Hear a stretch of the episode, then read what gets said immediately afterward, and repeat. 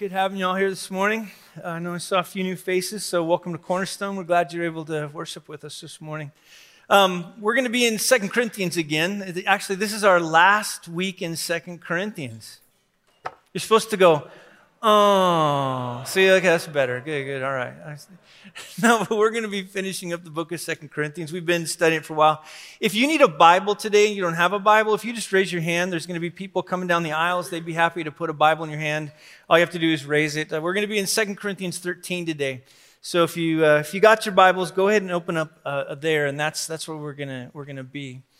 Now, one of the things that we've been doing and going through the book of Second Corinthians is we've been realizing, or at least I hope you've been able to realize, is that this book is, is, or this particular letter that Paul wrote is one that I think is, is crucial for the church in the United States today. I think it's crucial for Cornerstone. Let me just say it that way. Because I really do believe many of the issues that the Corinthians were facing, we face, and so we've been walking them through. And one of the issues that we've come to over the last few weeks is this idea of conflict. Now, all throughout the book of, of Second Corinthians, you have to understand this. It is a letter of conflict.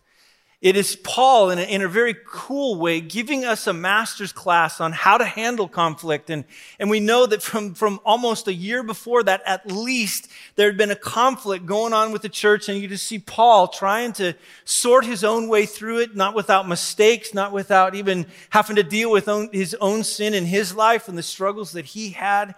But what we have here is really him coming to a point where, and I, and I would just say this for all of us, conflict is just unavoidable. That's one of the big things I hope you've learned. No one can escape it. All of us are in it all the time in different ways, in different facets.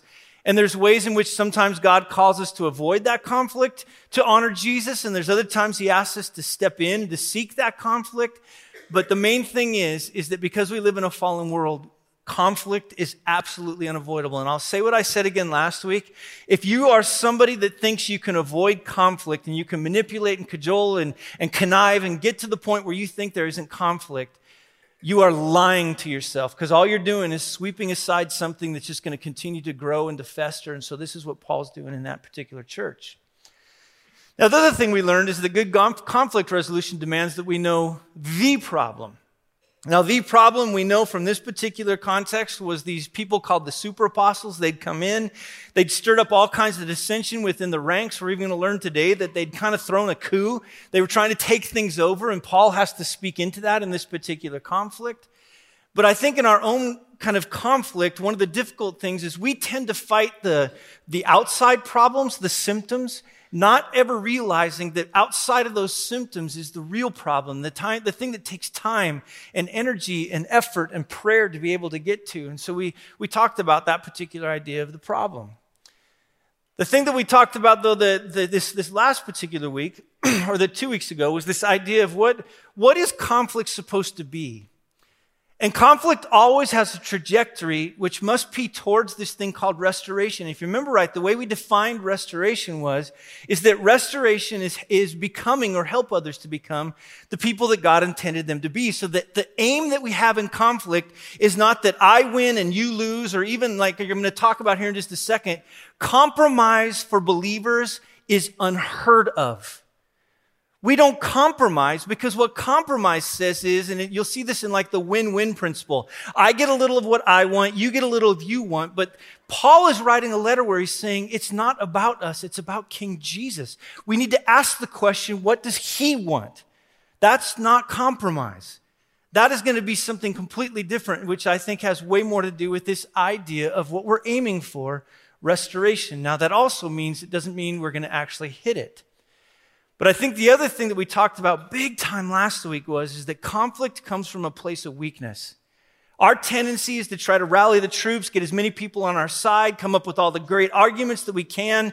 Uh, it, it's this, this type of thing where I'm going to come into this argument as strong as I possibly can. But yet Paul says that the way that he worked through this difficulty was, is he learned to be in submission to God. He learned to bend the knee and trust, realizing that he comes to it now from a position of weakness and dependence upon God. Now, the thing that I think was key for me, and let me just kind of throw some of these things out. This is what my wife and I learned over the last week, and I'll, so I'll just kind of throw them at you. One is, A position of weakness has this capacity to restrain anger and frustration. Now, what do we mean by that? Well, you know this, right? In conflict, the moment that anybody gets angry, it's going wrong fast. There is no possible way this thing when there's midst of frustration or anger. And so my wife and I, was we were talking this particular week, she just said, you know, I think we just have to agree with one another. If either one of us are angry or frustrated, we shouldn't enter into conflict. Let me just say this. I don't think anybody should enter into conflict when they're angered or frustrated. I think the other thing that's really crucial when we talk about a position of weakness is is that we listen oftentimes instead of trying only to, we listen instead of trying to only prove uh, uh, your point. Um, I don't know how many of you are this way, but somebody starts talking, and I could care less what they're saying because I've got five things that I need to batter them with. And so in this, it's just, I think the key is here's, here's one of the classic things of conflict that you might consider in your own conflict. You might be wrong. Yeah, interesting word, isn't it? so often we come into conflict. Here's one of the things a position of weakness says I could actually be wrong. Another thing is this idea of confessing your faults instead of blame shifting. Have you ever noticed, like in your own life, or, or not, not, not you, but you know, like other people? Here, we'll just go at it from that standpoint. You know, other people. The way that sometimes when they enter conflict, they don't want to be the first one to confess faults because if I confess faults, I lose, and I don't want to lose because they need to understand how bad they've hurt me. I mean, again, not you, like other people. You know what I'm talking about? But in this, I really do think a position of weakness just says we confess our faults right off the bat. We ask forgiveness for our sin. Oftentimes we're fearful of asking for forgiveness because if I ask for forgiveness and you don't ask for forgiveness, that now puts me in a position of weakness to which God says, great, be in a position of weakness. Another one that I was thinking about is, is just the idea of take action promptly. We need to take it, like in conflict. But I also have noticed all throughout this book, have you noticed how patient Paul was? He wasn't in a hurry. Uh, there's a group of people. There's, I, I, used, I learned from a guy one time, you know, never let the sun go down on your anger. Yes, that's true. It's not supposed to go down on your anger. But have you ever noticed that people fight into the middle of the night until they solve their problem? And that's sometimes the stupidest thing to do. Sometimes you have to actually take a break. Let the thing settle, calm down, figure out what's going on. In other words, we need to pray and wrestle for a little while instead of just trying to resolve some kind of a conflict. Another thing that I was just thinking about off this it's only after that should you address the issues in your brother or sister's life. Uh, my wife and I were laughing about this particular one.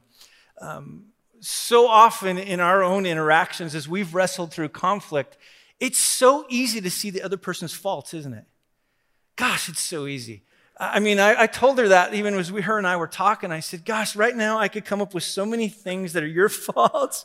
And she looks at me and she goes, You don't think I don't have a list? And I was like, we need to have some more conflict, you know, but, but it's just this reality and conflict.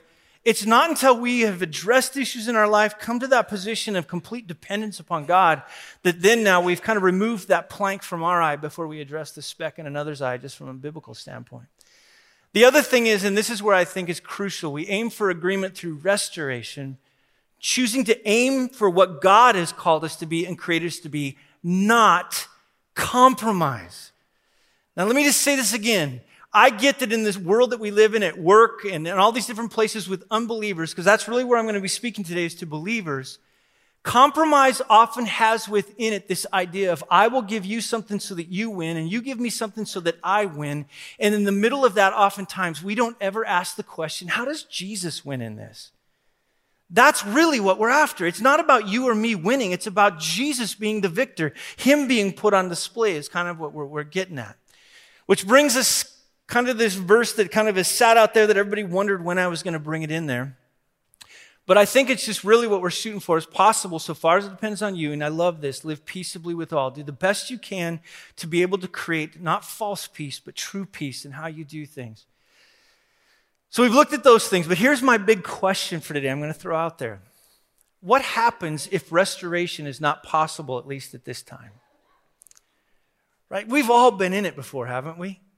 I've been in it in, in churches that I've been involved in. I've been in it with family members. Sometimes we just come to a point where it's absolutely impossible to be able to restore. And so this is the question that we're going to try to answer today. How does Paul deal with this particular reality so that we can begin to kind of press forward? Because I don't think we're supposed to stay in a perpetual state of conflict all the time, which is point five, kind of the five ideas of conflict. Let me just lay those out and then we'll, we'll, we'll look at the text today. We must always bring conflict to a fork in the road to avoid indefinite conflict. There always has to be a point. I don't believe God has taught us to live in indefinite conflict. There's a way in which the Bible gives us to be able to walk that through. So look down in your Bibles and we'll, go there. We're going to actually start off. I told you to turn to 2 Corinthians 13, but here's what I'd like you to do first. I'd like you to, if you got your Bibles, turn them to Numbers 16, and, and I'll kind of walk us into that to kind of help us understand. Now, the issue for Paul, again, the problem was these particular guys that had come in, these super apostles, and they were trying to throw over a kind of a, a coup or a rebellion of sorts against him. Now, one of the things that you're going to have to see in this and how Paul's going to bring this thing to a fork in the road is that it's a model that's come from, from all throughout the Old Testament and it's landing into it. In other words, Paul's not the first to realize we have to bring things to a fork in the road. God's people have been doing this for a very long time. But he knew, and here's the crucial aspect to it when we think about conflict. We enter into conflict for, with others is because when we don't move towards restoration, when we don't move towards being the people God intended us to be, is that the outcome of the end of not being the people God intended us to be is always awful. It's always awful. Now, in this particular context, what I want to look at in, in, in uh, number 16, because I think this is a text that will kind of help us wrap our minds around why Paul was so adamant on bringing this thing to a, to a, to a conflict, to a, to a, uh, a point of a, a fork in the road, was that literally to rebel against a leader, to throw this particular coup, meant that God was going to bring now down upon them justice. And Paul is looking at them saying, don't do it. Moses is going to look at Korah and Dathan and Abiram and say, don't do it. But here comes this guy named Korah. Korah decides that one of the things that he can do is that he's going to grab some of these other Levites. There's going to be 250 well known leaders that are going to be part of this group. They're going to raise up against him. And really, what they're going to seek to do is they're going to try to grab the priesthood. Now, when we get to verse 3, he says this they assembled themselves together against Moses and against Aaron and said to them, You've gone too far. For all in the congregation are holy, every one of them, and the Lord is among them. Why do you exalt yourselves above the assembly of the Lord? In other words, who made you in charge? Now, if anybody's ever read Moses before, talk about a reluctant leader. Moses is constantly saying, I don't want to lead, I don't want to lead, I don't want to lead. And finally he gets the point that no, Moses, that you're going to lead. And then finally he kind of takes the reins and he starts to lead the people. And up comes this guy named Korah and Dathan and Abiram and they say, who put you in charge? And he's like, listen, I don't want to be in charge. But look at verse four. Watch this weakness. When Moses heard it, look at this, he fell on his face. What are you doing? Don't do this. And he said to Korah and all his company in the morning, and here's the big statement the Lord will show who is his and who is holy, and will bring him near to him. The one whom he chooses, he will bring near to him. Now, Moses understood something here. He's like, What are you doing? He fell on his face. I don't think he fell on his face out of fear of them. I think he fell on his face because every time anybody stood up in rebellion, he knew it was not going to go well. And he falls before God in that particular moment. He says, look, we will, we'll, this is what we're going to do. We're going to decide who God is with. He'll show who he is, is tomorrow. And I really do think he was creating a fork in the road moment where he's saying to these guys, we're going to have to sit down together, but I promise you at the end of the day, God will show us who is his and who's not. I think it was also a way of, of kind of warning them, you do not want to do this. But we know that the next morning they woke up, Korah, Dathan, and Abiram, their entire families, as well as 250 of these, these leaders within the Levites. They were carrying those Levites were these censers that were full of incense that, that priests would carry when they would enter into the worship of God. And the way that you have to picture it is it's almost like a Western.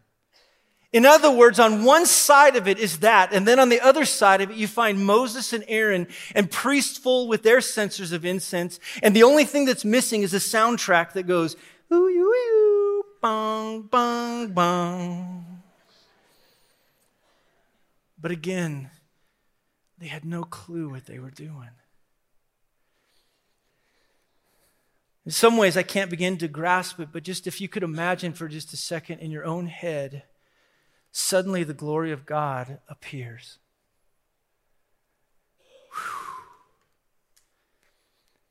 You know, at that point, that the Lord commanded Moses and Aaron and the other people to back up. Now, from what we understand, it was like a wave that just kept going like this as they're backing up away from these people, having no clue what's fully about ready to happen.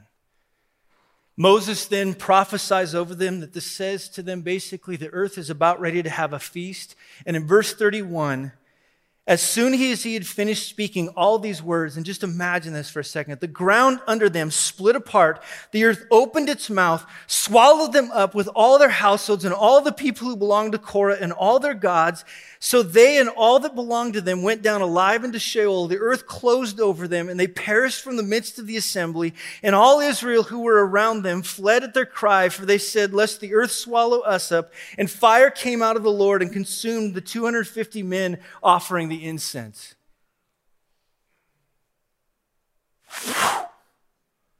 Whoa. Now, if this is kind of the thing that's in the back of Paul's mind, he's saying to them, You don't want to do this. You don't want to rise up against the authority that God's put into our lives, whether I'm talking kings or presidents or leaders over us. You don't want to rise up against your parents. You don't want to rise up against bosses and employers. You don't want to rise up in this kind of way. And especially in this context, Paul's saying leaders within the religious context of the people of Israel and even within the church, be so careful the way that you rise up. You don't want to do that. I think this was what's in the back of Paul's mind. I'm not saying that he's thinking that some somehow the earth is going to come swallow up the people of Corinth and fire is going to come down out of heaven. But Paul knew in the back of his head that this conflict was so important. And he's telling these people, be so careful what you're doing. Repent before I come back to deal with this. You don't want to mess with it. Let me just talk to some of you in here that are, that are younger, that have parents that you're still at home with. There's a reason that Paul in, First, or in Ephesians 6 says that, that, that obeying our parents actually is a promise that the Bible talks about that it may go well with you all your days. He's, he's saying in there, don't rise up against your parents. Why? Well, the Bible is full of kids that rose up against their parents. And God, it's, it's way bigger than just you've made the household conflicted. It is that you don't play with stuff like that. You don't toy with authority over you. It was what caused me to shake so much when we have presidents that we like or we don't like. And, and sometimes these presidents do things we don't like, but then I hear Christians talking so poorly of the leaders that God has allowed to put into place, whether they're Democrat or Republican, and you don't mess with authority over you. Paul's saying, be careful. Or Moses is. But Paul's thinking this in back of his head. Paul knew the consequences of being rebellious. And I think when we talk about conflict, we've always got to think, what are the consequences down the road? If I don't deal with this conflict right now, what are the consequences of not dealing with this? Why do I need to do this so badly? And in Paul's mind, he knew when it comes to rebellion against leaders, he knew this had to be dealt with because God is deadly serious about how it is that we have authority in our lives and the audacity of people to stand up to that authority that he's put in place for our own good. I think this is a huge principle. So, so how does Paul do it? Well, by the time we come to 2 Corinthians 13, we know that he's already visited the city twice. We see it in there. This is the third time I'm coming to you. He came to plant the church in Acts 18. He had the painful visit in 2 Corinthians 2. But what's important here is, is that we see Paul understanding that there had been a rejection, but he's going to bring this thing to a fork in the road. In other words, he was going to say, when I come, almost like Moses did, in the morning, the Lord will show who's who is his. His next visit, he's saying there's going to be a fork in the road. Look what he says in there right after he says, The third time I'm coming to you. Here's, here's, here's a key word for us to understand where he's going. Every charge, he says, must be established by the evidence of two or three witnesses. Now, why would he say that? I'm coming to you, and now every charge needs to be brought now by these two or three witnesses. What in the world? He's laying out this concept within the church, and I, I, just want us to, to grasp this for a little bit because I feel like it's a concept, a biblical truth, a principle that has gone by the wayside because we don't know what to do with it. It's called church discipline. We don't want to do it because it seems so harsh. We don't want to do it because somehow in the back of our heads, we, we think different things about it and we wrestle through it. We, we, we think that who am I to ever judge somebody else? But yet the Bible throughout it calls us in different ways under complete submission and in weakness to bring about that judgment.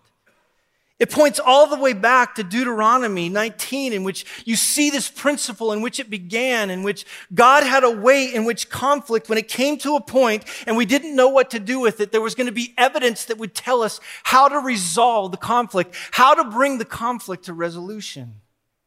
It's what Jesus talked about in Matthew 18 when, when he laid out the reality of how do we deal with conflict between me and my brother. He said in there first, you go to your brother, hopefully you win him over. If you don't win him over, then you go grab what? Two or three others. It's what Paul is talking about here. He's, he's laying out this principle that I am going to come to town. And when I come to town, if things aren't dealt with, we're going to start a process to which God has called us to, which I've been doing now for years with you as I've been confronting you and calling you and reaching out to you. He says it's got to come to an end. We got to create a fork in the road. I think in our personal lives, we're so afraid to create forks in the road because it forces us to make decisions. But Paul says, I'm going to force you to make a decision. I'm going to force you to either in this fork in the road, understand this, you're going to go the way of the rebellious, but at the other end of this rebellion is going to be a cliff that you're going to fall off of, and you're going to run into the hands of the living God, and you don't want to do that. Or we're going to have repentance, and God is going to do a powerful work amongst us in which we're going to restore and be the people God's called us to be. But his point is, I am not going to allow this not to be addressed. Now, don't get me wrong, it's supposed to take place over time. It's not something that's supposed to be hasty. Sometimes I've seen how churches, and probably even I and churches I've been involved, we're, we're too quick to roll things out. There really hasn't been good, healthy conflict. And therefore, then, whenever we get to this point now where we have to put somebody under this thing called church discipline that we often talk about, it just is messy and ugly and it doesn't look right. But Paul says, I've done everything. I've walked through this process. In fact, verse 2, look what he says. I warned those who sinned before and all others. In other words, I've been actually church discipline for a while. I've been, I've been trying to get you to repent. I've been reaching out to you. And now he says, I'll warn them now while I'm absent. I'm going to do it again as I did when present on my second visit. And here's his big thing that if I come again, I will not spare them since you seek proof that Christ is in me. He's laying out this mandate that he's put in front of them. His point was when I arrive, we're going to carry this out. I'm going to get the witnesses. We're not going to stay in this perpetual state of conflict anymore. It seems like a harsh declaration, but I think what he's doing is, is he's about ready to model, because we're going to see this now, starting in the rest of the way through 2 Corinthians 2, is that when Jesus came the first time, he came as the humble servant. Nobody would have been able to identify him as the great king that he was, only those that were revealed to him. But after the resurrection of Jesus, I promise you, Paul is saying in these next few verses, when he comes back, he's not coming back as the humble servant anymore. He's coming back as the king to judge. And he says, I came to you first as humble, but if need be, I'll come back and I will judge. Now, this stuff is crazy. It's almost ironic. They wanted Paul to be this, this certain type of leader. They wanted this guy to be healthy and wealthy. They wanted him to look good. They, they said, This is the way that we want you to look. And so, therefore, because you don't look this way, you're not powerful. There's something wrong with you.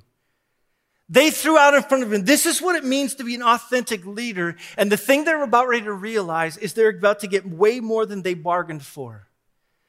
Because, in some ways, and this is the only way that I can think about it, and I've used this before. I don't know how many of you grew up in a home where your mom says, wait till dad gets home.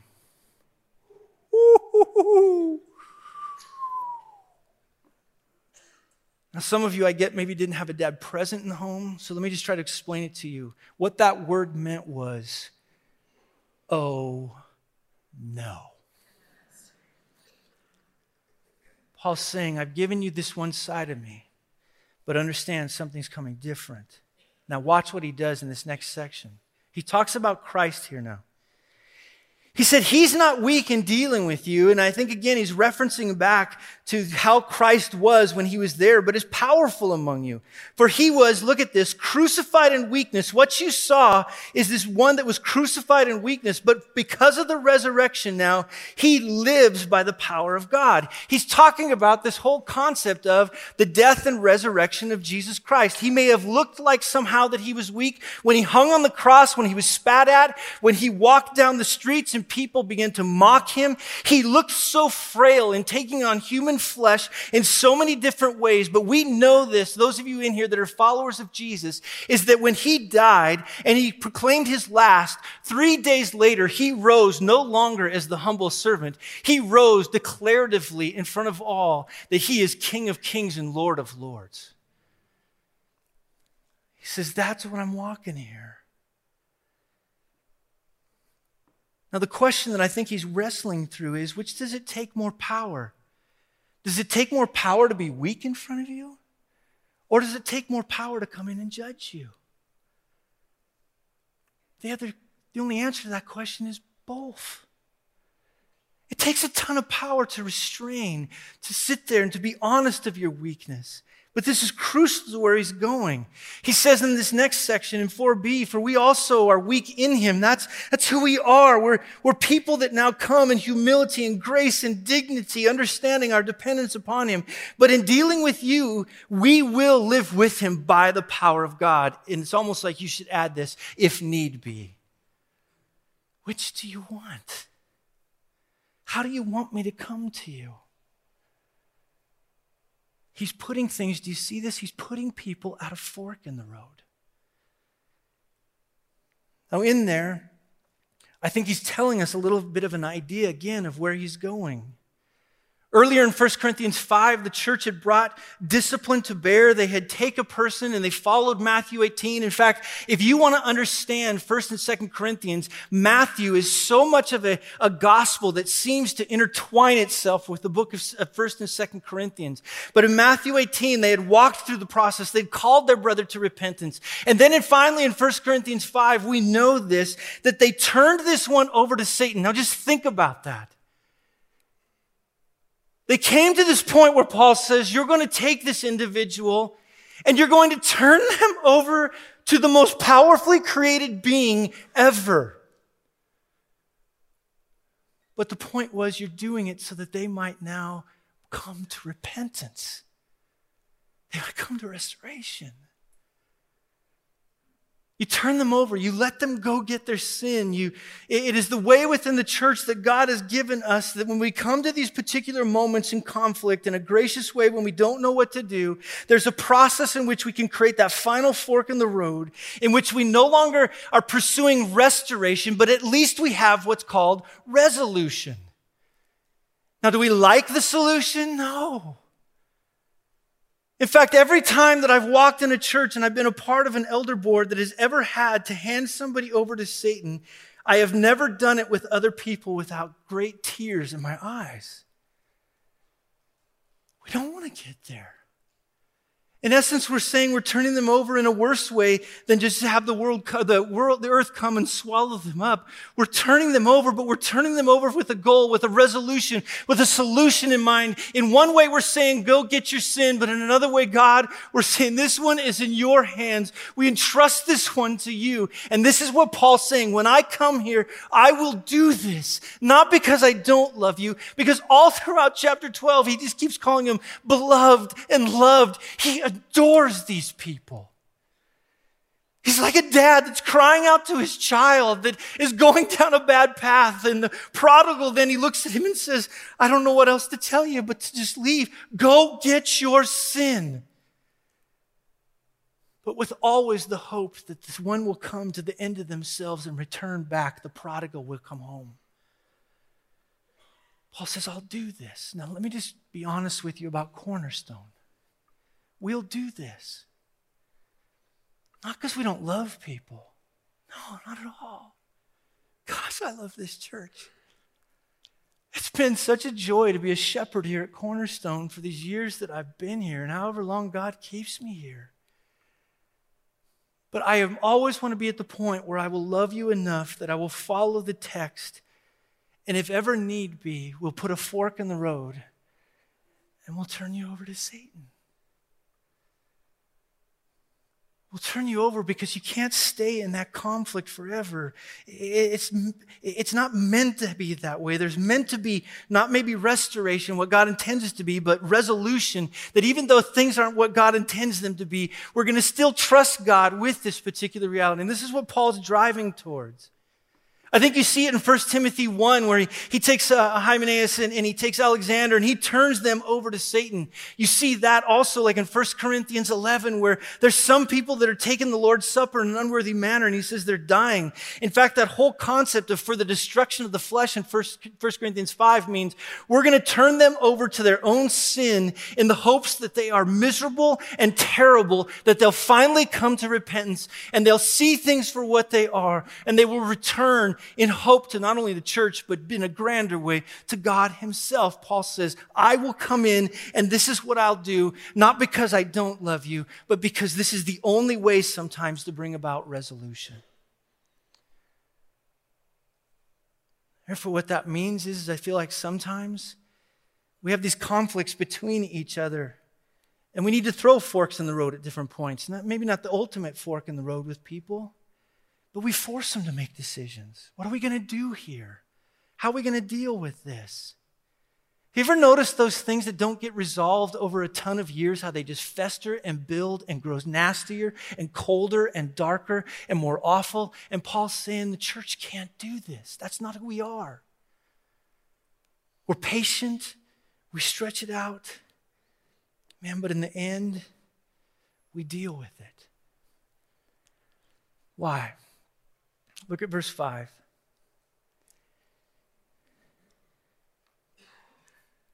Paul says, I will come there. And though I don't have looks, I don't have eloquence, my lifestyle's maybe not of the rich and famous, I don't have the experiences you want, I don't have the success you want. But he says, I'm just going to throw this at you before I come back. Here's his statement, verse 5. Examine yourselves to see whether you're in the faith. Test yourselves. Or do you not realize this about yourselves that Jesus Christ is in you? He's saying the exact same thing Moses said. We'll find out who God is with tomorrow. He says in, in, back in, in verse 6 unless indeed you fail to meet the test, I hope you find out that we have not failed the test. It's a simple question. He's just asking Is Christ even in you? Man, why in the world would you rebel against this? Why would you go down this path? Why would you ever do this if Christ is in you? Part of what he's saying there, and I think this is what's so key about it, he really believes that people can change. He believes the gospel is so powerful. It is so transformative. It comes into a life and changes them radically from the inside out. And therefore, if the person doesn't change, he's just asking the question, are you even in Christ? He says, I'm just throwing that at you before I come back. He says, I hope you'll find that we have not failed the test in verse 6. He's being very subjective here. He's just talking it through, asking this question to them. He realizes that they can blow hard all they want. They can pretend all they want. They can be deluded all they want. No one knew except probably themselves at that time where they were with this, but he was throwing it at them because he firmly believed that those that truly had Christ in them would be transformed. He had hope. See, this is one of the big things in conflict. Let me just let me toss this at us. Every time you enter conflict, you should enter conflict with hope. Every time. I believe most times we enter conflict going, oh, I hope it turns out more well, where hope is more of a wish or a fantasy, as opposed to hope that says, God, if this really, person really has Christ in them, I believe something powerful is going to happen. I don't care how hurt you are. I don't care even if you come to the point where you feel like I can't even forgive. We enter into this believing that the gospel is so powerful that this person, if they have Christ in them, will be transformed. And if they don't have Christ in them, they will see their need for a savior and repent. In other words, have hope as you enter into conflict. I think that's why in verse 7 he says this, but we pray See that? I pray to God that you may not do wrong. In other words, that you might not go down the, the wrong path. Not that we may appear to have met the test. In other words, I'm, it's not about me. I'm not playing a game with you. It's not like, oh, I succeeded and you failed. That's not what he's doing here. It's that you may do what's right, that you might be restored, that you might be the person that God intended. Though even he says we may have seemed to have failed. And kind of his point in saying that is, I know if we come back and you've repented, we're going to still look weak because we're not going to hold your feet to the fire. If you've really repented. But he says we can't do anything against the truth, but only for the truth. Verse 9, for we're glad when we are weak. In other words, when we don't have to come in there. But you are made strong in this. And look what he says in there Your restoration is what we pray for. Principle in conflict. We pray that they would be the people that God intended them to be. Things don't always get done the way we want to. We need to pull things towards resolution, but we never quit praying for restoration. Paul in verse 10, he says, This is reason that I'm writing you these things that I'm away from you. That when I come, I may not have to be, look at this, severe in my use of my authority. I don't want to go there. I will if I have to, but I don't want to go there. I don't want to use my authority for anything other than for what he's given me for building up and not for tearing down, but he would. In other words, conflict does not go on forever. He's talking about it on the micro level, but think about this on the macro level. We currently live in a terrible conflict. We've lived in it from the moment that Adam and Eve sinned all the way to now. Do you understand that one day Jesus Christ, He will come back? He will come back not as a humble servant, but he will come back as the King of kings and the Lord of lords. And he's not coming for any other reason than to call us home that are his, but to bring judgment upon all those who in conflict have never chosen to bend their knee to him and to become the people that God intended them to be. He will come back and judge. And in that judgment upon them, they will spend an eternity apart from him in hell forever and ever and ever ever. Eventually, one day, it will be resolved. And if you're somebody sitting here today that doesn't know Jesus Christ, can I just say this? You don't want to run into King Jesus on that day. You don't. You don't want to. If you're somebody in this room right now that's playing games, that's hiding things and pretending like there's conflict not there. You're hiding your sin away from others. Let me just say this. That game will be exposed one day completely as you stand before Him. It will either be now or later, and trust me, you don't want it to be later. For all those conflicts that we have out there as we look at one another and love one another, be gracious, be humble, be weak but confront. Create healthy conflict. think about the outcome of people's lives. You don't want them to fall into the hands of that living God. Conflict with them now so they don't later. I think what I'm trying to say in this is coming into our 25th year. If Cornerstone is going to be the church that God wants Cornerstone to be, we have to not only believe that God is powerful and able and exceedingly wonderful beyond anything we can imagine, but we also have to understand in order for us to be the church we need to be, there has to be conflict. I don't want to come here if there's going to be conflict. Healthy conflict. Conflict in our marriages of dealing with stuff that maybe we haven't dealt with for 10, 20, 30, 40 years.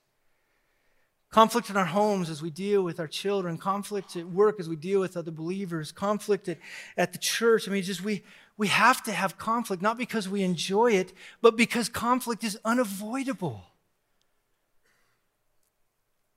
But we always believe we're entering into conflict because Jesus Christ changes lives.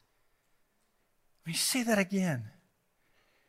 Jesus Christ changes lives. As Paul wrote this letter, that's what he believed. I'm going to come to you, and I'm going to believe that people can be transformed. And if not, then we'll enter down this area in which we'll turn them over to Satan because I still believe Jesus transforms lives.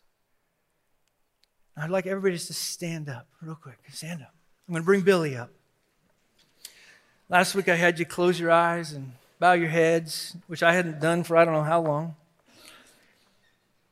But with every eye open, every head up, everybody looking around, and everybody caring about your neighbor.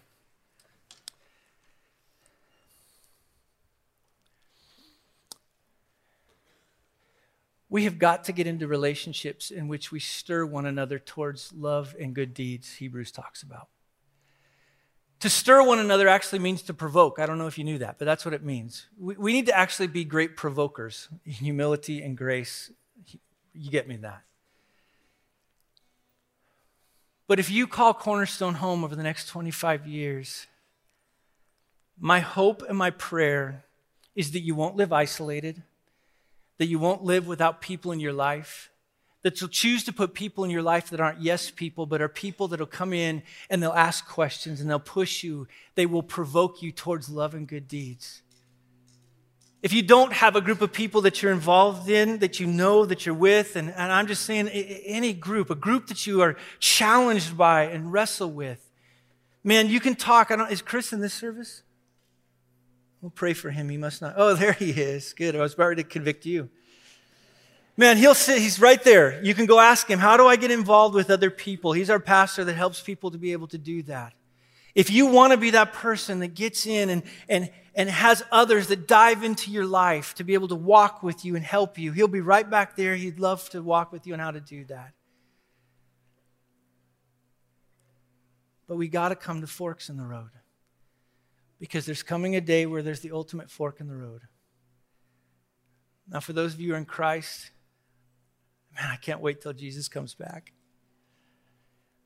But in the meantime, there's just conflict. And Cornerstone, let's do it well. Amen. All right.